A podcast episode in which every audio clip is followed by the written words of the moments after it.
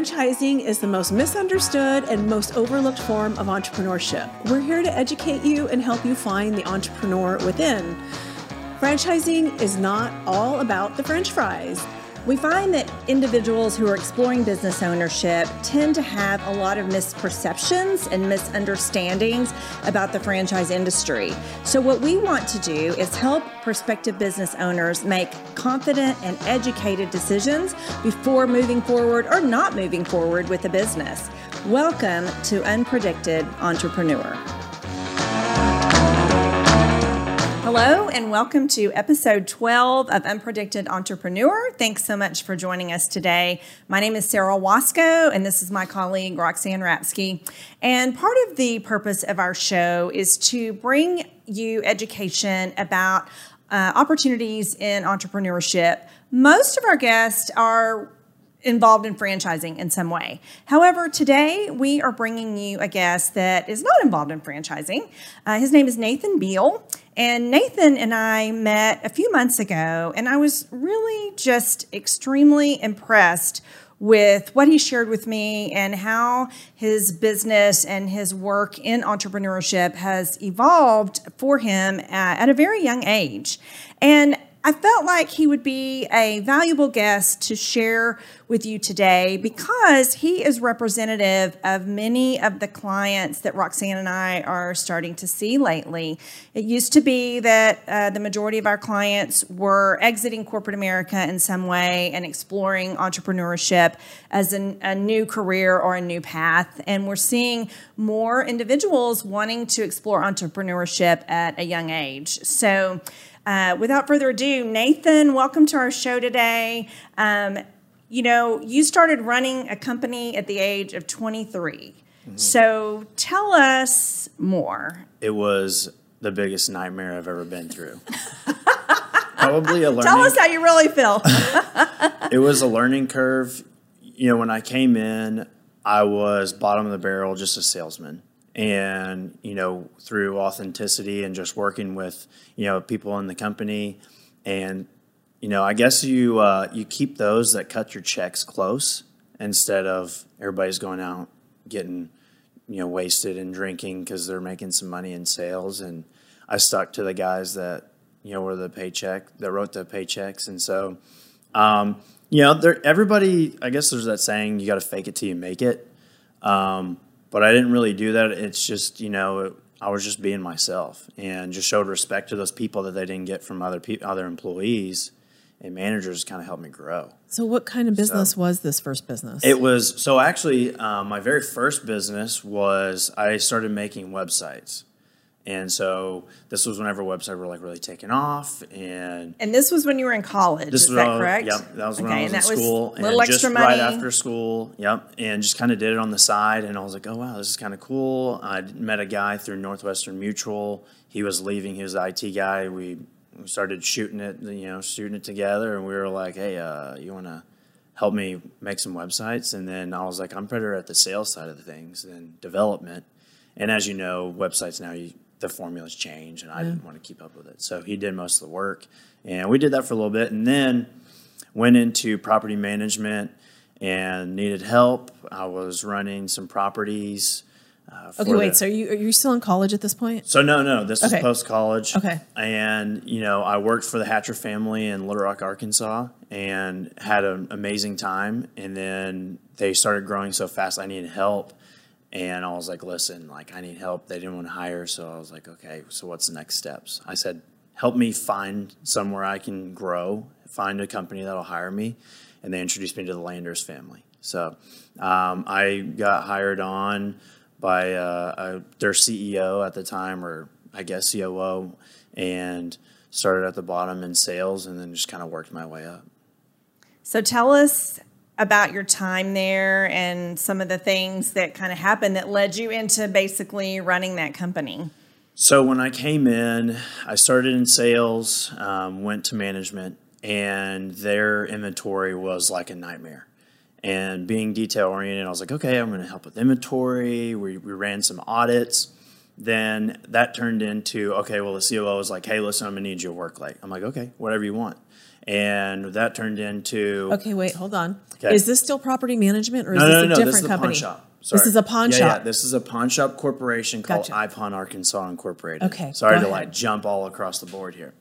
Well, no, but it's So- explaining that at a very young age, you'd already kind of had three businesses essentially the Yeah. property management and the website company, and now you're working your good way up. Yeah, yeah. So kind of diving in, getting good experience, and you know, working those eighty-hour work weeks. You know, and people are like, "Hey, listen, this like this kid's he's got good work ethic." Now, what separates those that have like good work ethic was just being authentic and being, I guess you would say, honest 100% of the time, showing you know authenticity with the owner and with the pawn shop when I was there that was the learning curve by saying, hey, listen, I'll stay late and I'll run the audits for inventory.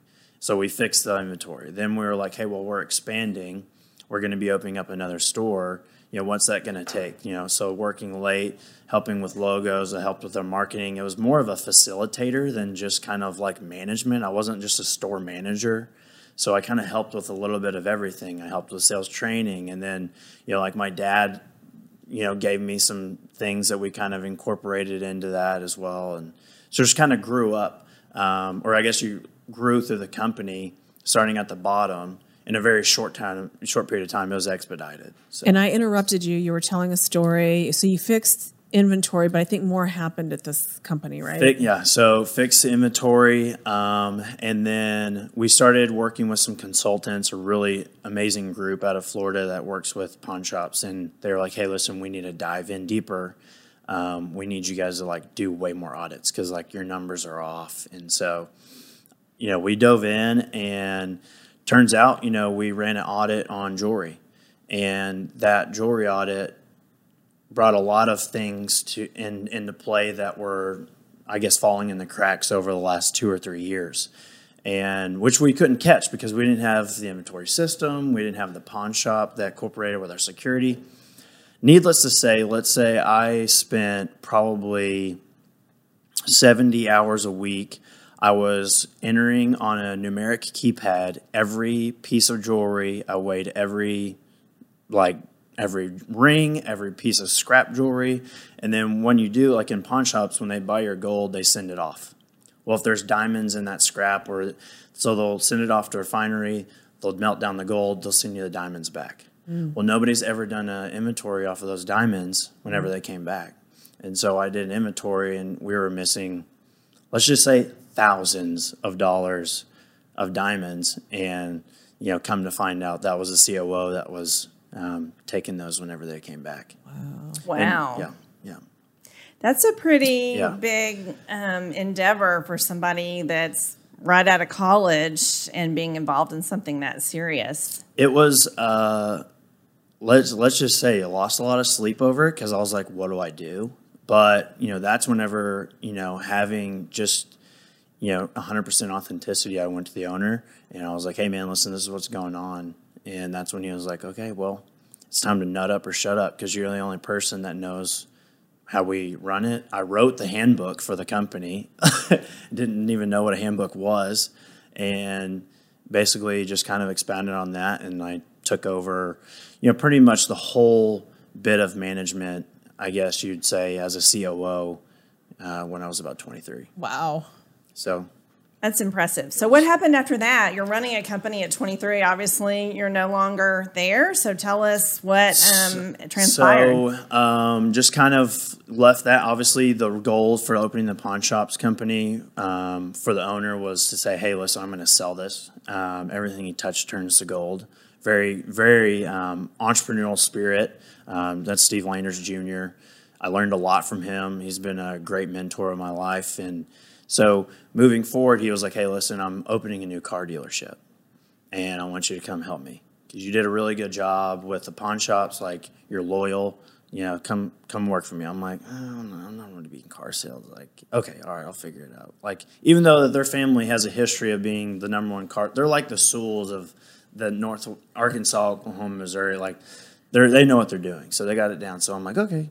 So I worked at the cowboy uh, dealerships and was framed myself as the cowboy guy, and a lot of people still know me as that. I just don't have a beard or a mustache The anymore. cowboy guy. I'll Yeah. remember that. yeah, uh, there's. I think people still follow that Facebook page. I haven't touched it in like two years, but uh, so did that, and then you know I was in a small town, Arkansas. You know, family from all over the United States, born and raised from the East Coast to the West Coast, settled in Texas. They're like, you need to get out of Arkansas, and Dallas Fort Worth has a lot to offer. So I started back up my marketing business, um, doing websites, social media, kind of making ends meet. I knew if I took a step back, it'd be a step forward if I came to DFW, which uh, I wouldn't be here if I wouldn't have done that. But then again, I think it was one of the best moves I ever made. So came down to DFW, moved down here, got with a guy. We started, I partnered with him. It's called Lift Marketing Agency in Fort Worth.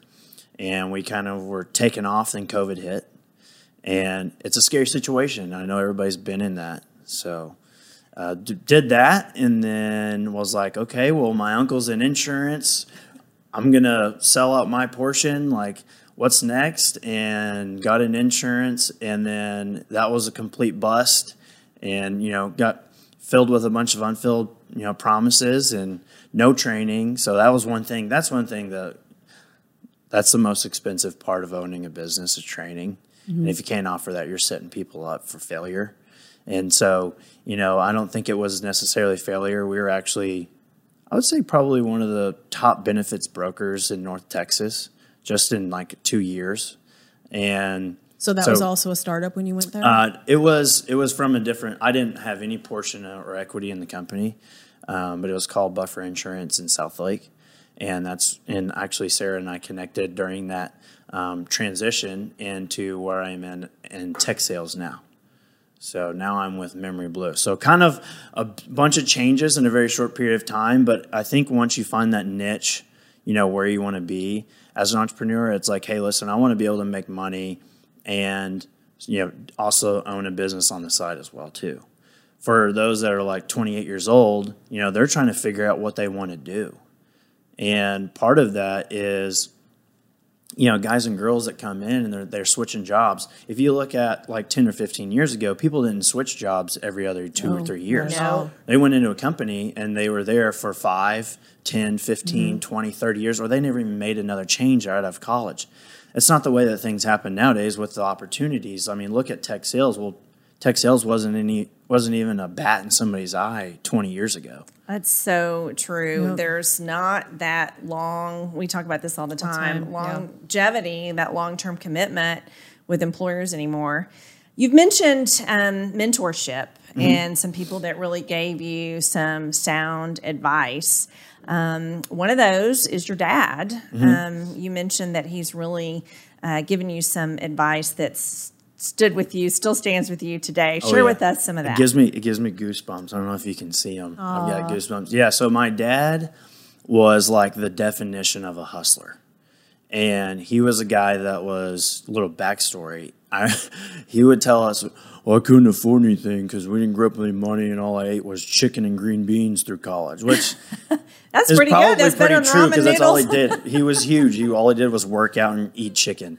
So. Uh, and uh, he's he's still we call him the beast. All my friends call him the beast till to this day. But That's awesome. he's a guy that um, you know understood that nothing is given to you and nothing's free and you know i look up to him and throughout you know it was really hard because my, my parents divorced when i was a baby and you know i've got an amazing stepmom my stepmom and dad are both um, even my stepmom is just the definition of a hustler. She ran her own business. She had her own restaurant you know franchise and you know she worked you know 80 hour weeks even as the owner being 40 something years old. She didn't need to get married you know like, but my that i think that's one thing. They both work hard and they both have similar morals and values. And so my dad really uh, put it in perspective for me when i got in sales and he was you know he was like hey man you know if you know being average is one thing but you know nothing's free I mean, nothing's handed over. So he, he was definitely a mentor that kind of helped me uh, get the spark, I guess you'd say. And, you know, I think that's, uh, I don't know, I don't know how else to really sum it up. but he gave me a lot of advice, a lot of um, quotes. Quotes are my dad's a Texas Texas boy, so you know he's got those all Southern quotes that a lot of people don't really understand. You know. Do you have a favorite one? Oh man. Put you on Um, the spot here. oh, oh, here you go. So six P's. Do you know the six P's? No. I hope I don't. I hope I don't get in trouble. So proper preparation prevents piss poor performance. Okay. Now there's other variations of that somebody saw, but um, you know one thing I remember my dad going into some of his salespeople. Uh, he ran a ran a trucking company and then got into sales and was like, I'm not going to be in management anymore. And to this day, I think he's one of the top salesmen in the trucking industry, even at 65. Oh, man, he's getting old. No offense. um, so tell him you said Easy. so, oh, sorry. um, so I remember him going up to the board and he'll draw a line. He'll write the six P's on the board, blah, blah, blah. And he goes, if you're following these, then I'll draw a line and here's my expectations and here's your expectations. And if you're following the six P's, then you're going to be above the line. And he goes, and the line is where averages people are. And so that's whenever I was like, oh, that's really good. But then again, people don't realize they have to like continuously feed their brain, feed their, you know, feed the mindset of like going back to those sayings. That really made sense because, you know, even, you know, my generation is not like that. There's no more grit. I mean, there's it's very hard and it's hard to find because that's what I find now. I'm looking for tech people that you know, young, you know, grad college graduates, even people with experience that have the drive to sell tech. It's not easy. Hmm. So that's one- easy. no, No. nothing is easy. Sales is nothing is definitely free. not Nothing easy. is Yeah. easy. No. So, what would you tell someone that's coming out of college now that wants to be a business owner someday? What what kind of advice do you think you could give them? So there's a, I would say one thing I've done is first off, you have to have mentors. So if you don't have mentors and okay, let's just get this out of the way. If if you're out of college and you're going out and you're drinking every single weekend and you're hanging out with people that are toxic, and one thing my dad said, hey, the five people you hang out around the most, you become. If you're hanging out and those people are getting DWIs and going to parties and you know music festivals every weekend, you're probably not going to be an entrepreneur. Yeah. I'm sorry. I hate to break it to you. Now, if you want to separate yourself from the crowd and you're like, hey, listen, um, now I don't use my example because it's not the healthiest way, but you know, you're going to cigar lounges and you're hanging out with guys that are 55 years old to, you know, 80, or you're in whiskey groups. That's not, that's what I did. It worked for me. But, you know, if you surround yourself with people that one are motivated and going in the same direction as you, and if you have mentors, you have to have mentors because if you don't have mentors, then who are you looking up to? What examples are being set in front of you? So that's that's would be that's good advice. I would say. I say I think I that's think so. excellent advice. Yeah. Excellent advice. Um, so you've you've done surrounded yourself with people um, that have been those mentors, and that was one of the things that did stand out to me Mm-hmm. when I met you was you're sharing about being on the golf course and kind of the cigar lounges and things Mm-hmm. like that, which most people in their 20s don't necessarily think about doing. So, did somebody advise you to do that, or was that just an idea you had on your own? I'm just curious. Hey, sorry, Dad, if if you see this, but my dad gave me my first cigar when I was probably 14. Okay. And he didn't know, right? And so he was like, "No, no, no, no your mother's gonna kill me." and uh, that was that mistake turned out to be one of the greatest networking pieces that I've ever used. Now, I'm not saying advising anybody to go out and smoke cigars because it's not meant for everybody. But the millionaires, billionaires that I've sat next to, and then you can have a guy that throws trash for a living, and you can smoke a cigar, and you have one thing in common, and that's that you both smoke cigars. So you can carry a conversation with a guy that throws trash for a living, and then you can carry a conversation with a guy that owns half of the city. And there's there's And no- everything in between. Who cares? Who cares what you do? Right. Because you're doing one. There's one that one similarity that brought you to that spot. So, um, yeah, um, cigars are are good. No offense to I know Joe Rogan likes smoking cigars. A lot of so. My too. son watches Joe Rogan. Um, so you know, between that and the whiskey groups, you know, getting in, coming to Southlake was a really great opportunity.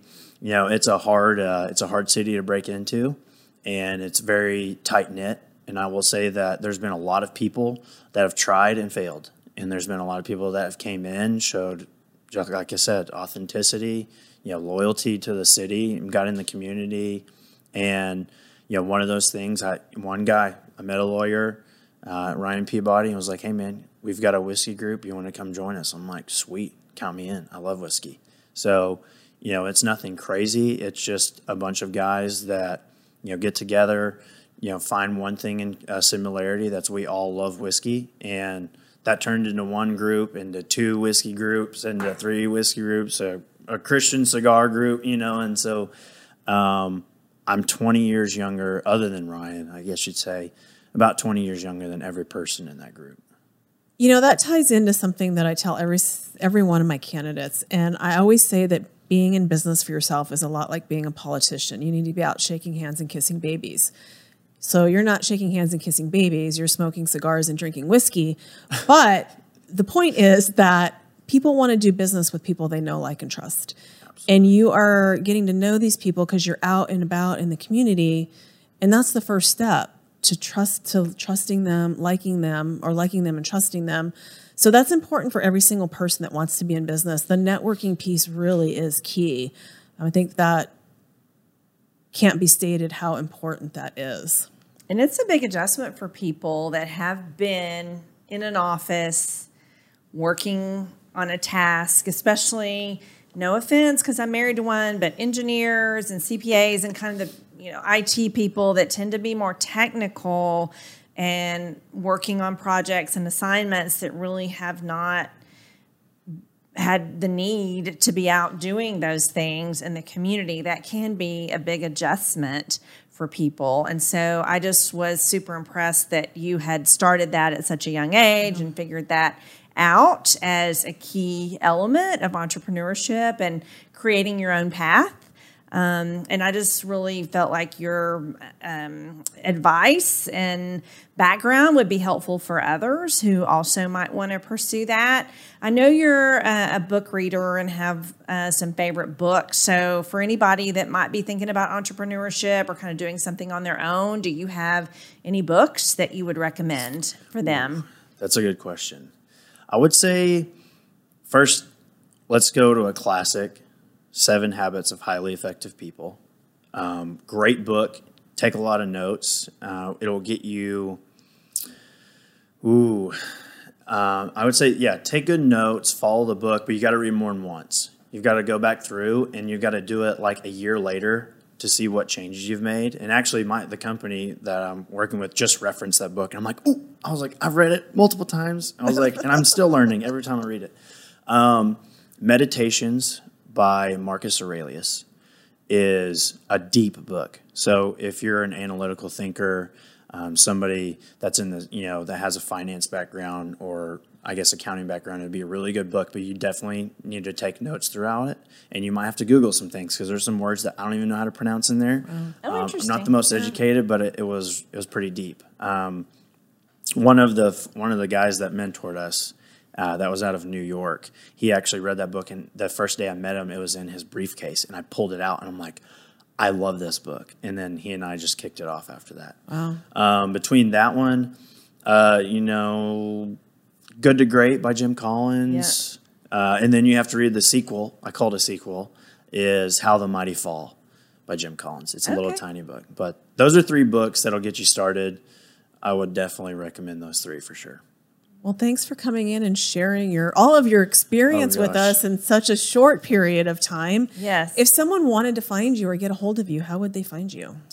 So, well, I'm on Facebook. Okay. I'm on Instagram, and you only get to see the good stuff on Instagram because that's where everybody does. But um, they can give me a shout, and if you guys want to link that on there as well in my email, I'd lo- and I would love to reach out, have a phone call, cigar or whiskey, if you any, any fans, and uh, anybody not, just give me a shout. Awesome. Well, thank you. I appreciate you. it. Thank Thanks you. for joining us. Yeah. Well, thank you for joining us today. If you would like to follow our podcast or speak to Sarah and I, you can find us on LinkedIn, Sarah Wasco and Roxanne Rapsky, or you can find us on our YouTube channel, FranNet of Dallas, Fort Worth, and Oklahoma. Thank you.